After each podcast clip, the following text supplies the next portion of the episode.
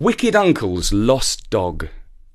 At the end of this story, I'll be giving you details of how you can enter our Wicked Uncle writing competition. So keep listening to learn how you can write a story for Storynory. When Jemima was old enough to walk to the shops on her own, Dad bought her a phone. It was her most prized possession. She could text her friends and call her mum for a chat when she was no further away than the end of the street. "Not her again," grumbled Jeremy when he heard their mum's phone ring. "What is it this time?" Jeremy did not have a phone yet, but he had resolved to ask Uncle Jeff for one for his birthday. It was bound to be a better phone than his sister's, because Uncle Jeff was much richer than Dad. Dad held down a steady job, while his brother Jeff had been in the army. After that, he worked in shipping for a few years, invested in property, and now he did something from home called day trading. No one else in the family was quite sure what that meant, but it paid well because he was never short of cars, gadgets, holiday homes and girlfriends. There was just one sign that he was growing out of his bachelor lifestyle. He had been going out with Jessica now for a year, and that was a record. Before Jessica met Jeff, her parents used to look after her dog when she was at work. Nowadays, Jeff found that he was frequently visiting the park with Smoochies. One Sunday morning, when Jessica was on duty at the hospital, Uncle Jeff called to collect the kids and take them for a walk with Smoochies. The kids absolutely adored Smoochies. They did not mind one bit being pawed or licked or jumped up on. And if Smoochies minded being grabbed hold of and hugged, she did not show it. There were plenty of doggy games to play, like fetch the ball, or find the smelly socks, or tug of war on an old rope. "Smoochies is going to sit with me," said Jeremy. "No, she wants to be on my lap," insisted Jemima. "Now, kids, let her sit in between you." So went the inevitable argument when they got into the back of Jeff's car. They drove off, and it wasn't long before Jessica was texting her friend Cindy. Cindy called back and they started chatting. "We're just on the way to London with our Uncle Jeff. He's so cool. You should meet him one day. And we're taking Smoochies, that's his girlfriend's dog, for a walk in Hyde Park. And then we're going to have some tea somewhere." "When I have a phone, I won't chatter on it all day, running up bills," said Jeremy. Cindy was saying, "Hyde Park? We live near there. Come round so we can see Smoochies." Jemima had met Cindy on holiday in Cornwall. They had not actually seen each other since, but had kept in touch by email, texts and phone calls. Cindy's family lived in Bayswater, just north of the park. Jeff had recently bought a flat on the other side, in South Kensington. "Uncle Jeff, can we go and have tea at my friend Cindy's house?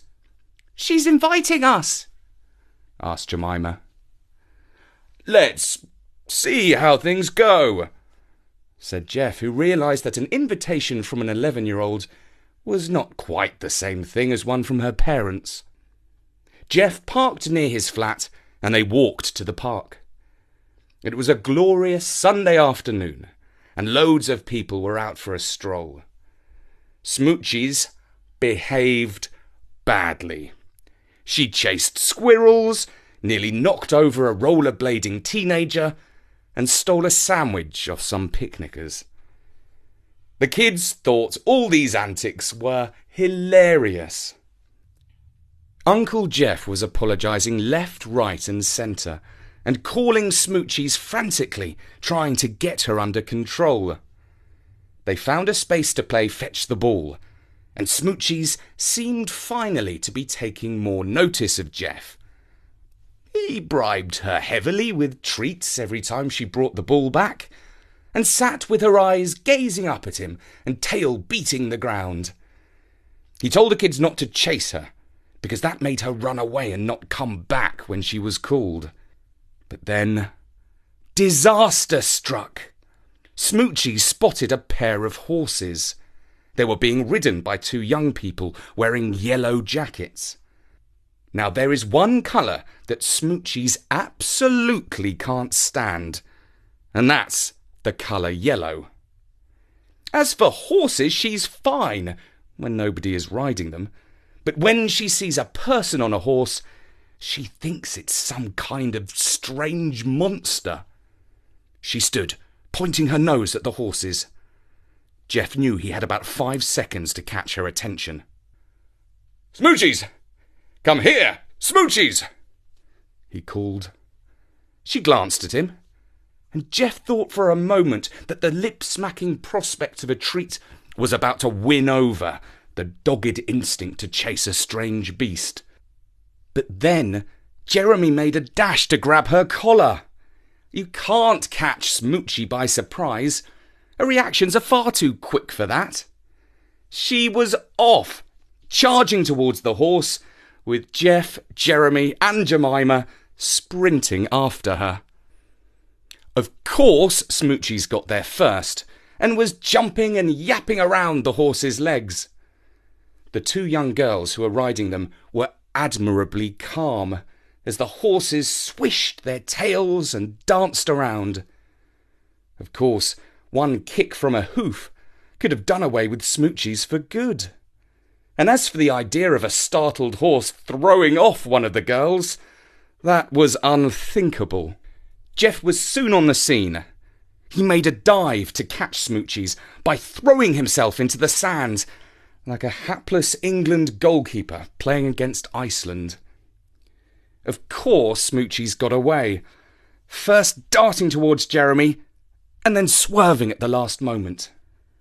No matter how embarrassing or difficult a situation is, there is always some idiot that can make it worse. One Julie arrived at the scene. A man jumped in front of Smoochies, waving his arms around and shouting a kind of war cry like, "Whoa! You're not helping!" called out Jeff. The man swung a heavy boot at Smoochies, trying to kick her. "Don't you dare kick Smoochies!" called out Jemima. "Yes, Uncle Jeff was in the army and he'll kick you into next week," said Jeremy, which was exactly the sort of inflammatory language that Jeff was trying to avoid. "You get that dog under control," replied the idiot. Jeff was furious, but he had no time to stop because Smoochies was off again. This time, running up the hill, propelled faster than ever by the fright she had just taken. Now, a gang of boys was chasing her, and she kept going in a straight line. She ran into the long grass and disappeared from view. When she reappeared, she was halfway towards Bayswater Road, with Jeff, Jeremy and Jemima a long way behind. They were powerless to stop her, and it was with total dismay that they saw her head straight towards four lanes of traffic. By some miracle, the lights were red for the traffic on the crossing as she dashed across. But she was still spooked as she reached the other side and ran down a side street. Jeff followed her into the square and called out to two armed policemen standing guard outside a very important person's house. "Please stop that puppy!" Smoochies wasn't really a puppy, but he thought it sounded more sympathetic to call her that. But the police officers did not help. Indeed, they had more important things to do, like stopping Jeff and telling him he should be in control of his dog. "Yes, I know," puffed Jeff, losing valuable time. When the police officers had finished ticking him off, Smoochies was round the corner now and completely lost from view.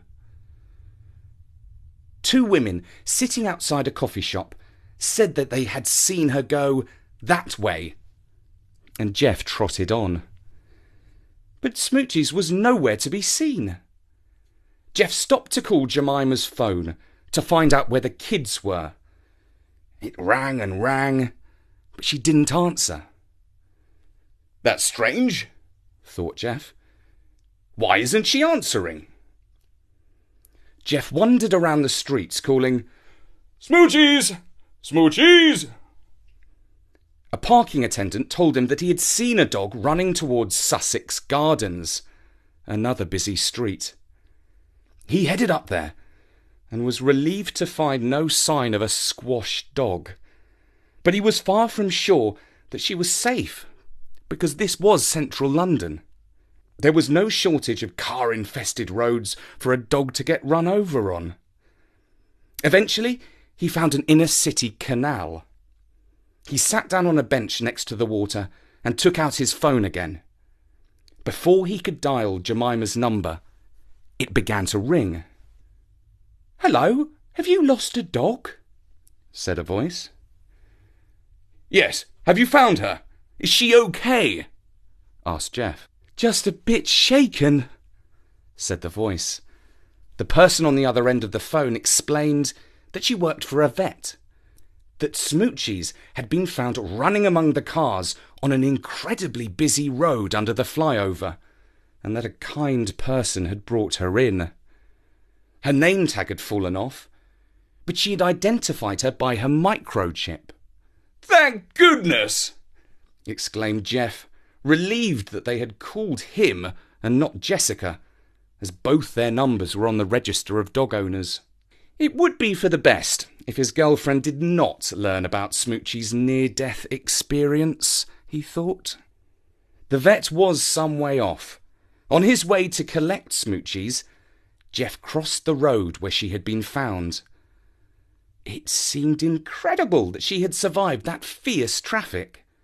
Geoff eventually reached the vet, somewhere near Little Venice, and a very shaken Smoochies was placed into his arms. He decided to call a taxi to take them home. He took out his phone and thought, "Wonder where the kids got to." Before calling a taxi, he dialed Jemima's phone again. It rang and rang and rang, and eventually the answer service kicked in. "Hello, this is Jemima. Leave me a message, unless you're Dad, in which case, Dad, stop worrying." Beep. Uh... Uncle Geoff here. Smoochies is safe. Where are you two? Give us a call. Thanks, love. While Geoff sat in the back of the taxi with Smoochies on his lap, he tried to call Jemima a couple more times. There was still no reply. "Bother," he thought. "Found the dog and lost the kids." He might have guessed that Jemima had forgotten to charge her phone the night before, and had been chatting on it so much in the car with her friend Cindy that the battery had run down. He thought for a moment or two and decided he had better tell the taxi driver to pull over near the park. He got out and walked to the place where he had last seen Jeremy and Jemima. He expected to find them sitting under a tree, waiting for him to return. There were some families sitting under the trees, but the kids were nowhere to be seen. He looked at his phone and saw that he had already called Jemima six times. "Seventh time lucky," he thought. But it wasn't. There was still no reply. "Perhaps they followed me," he thought, and began to retrace his steps. He led Smoochies, now on the lead, into the square and spoke to the two police officers outside the V I P's house. "Don't suppose you've seen a couple of kids, have you, officers?" he asked. "Well, well, well, this just isn't your day, is it, sir? First you lose the dog, and now the kids," said one of the policemen. Geoff sensed trouble. "Oh, I expect they're with their mum. Thank you, officer." he replied, and hurried off. He wandered around the streets, somewhat forlornly, wondering, "At what point do I call their mother and admit that I've lost them?" He popped into a cafe, ordered a latte, and sat staring at the happy face that the barista had drawn in the froth. Seeing that his phone was on low charge, he resolved to make the call while he was still able. He dialed their mother's number. "Hello," answered Liz, his sister-in-law. "Hi, Liz. Jeff here." "I know," she said. "I was wondering when you would call. Have you lost something?" "Well, Smoochies," he admitted. "Yes, and?" "Well, the kids too." "Is that all?" she asked. Uh, yes, that's, that, that's all I can think of for now. Oh, I found the dog, by the way." "Glad to hear it. Well, you will be pleased to know that the children are safe and sound. No thanks to you. They're at their friend's house in Bayswater. Jemima met Cindy in the park and explained they'd been abandoned by their uncle, who was off chasing a lost dog." "What a relief. That is good news," said Jeff. "Well, isn't it just?" replied Liz with a sardonic touch that made Jeff wince. She gave Jeff the address, and he and Smoochies made haste and caught a cab to Cindy's house. The kids were overjoyed to see Smoochies safe and sound, and everyone agreed it was a miracle that she had been found alive. Jeff thought to himself, "And it's a miracle I'm alive, because if Smoochies or the kids had gone missing for any longer, my life wouldn't be worth a straw." And that was the story of Wicked Uncle's lost dog. Storynory's Summer two thousand sixteen Writing Competition, sponsored by Wicked Uncle, home of brilliant children's presents. How would you like to write a Wicked Uncle story of your own? And hear me, Richard, read it out on Storynory. This summer, or winter if you live down under, get your pen or your keyboard ready to write for us.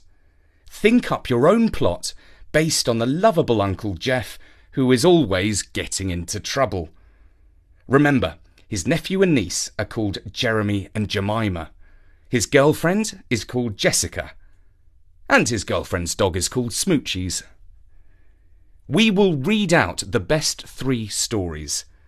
One of the winners will be chosen by our friends who run an online toy shop, which is rather appropriately called Wicked Uncle.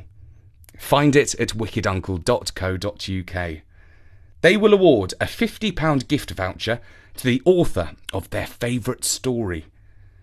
We will pick two others, and all three will be read out here on Storynory. Get your entries in by September the seventh. Just email them to Bertie at Storynory dot com. That's Bertie at Storynory dot com. And remember to tell us your name, your age, and the country you live in. I'm really looking forward to reading your stories, so get writing. For now, from me, Richard. Goodbye.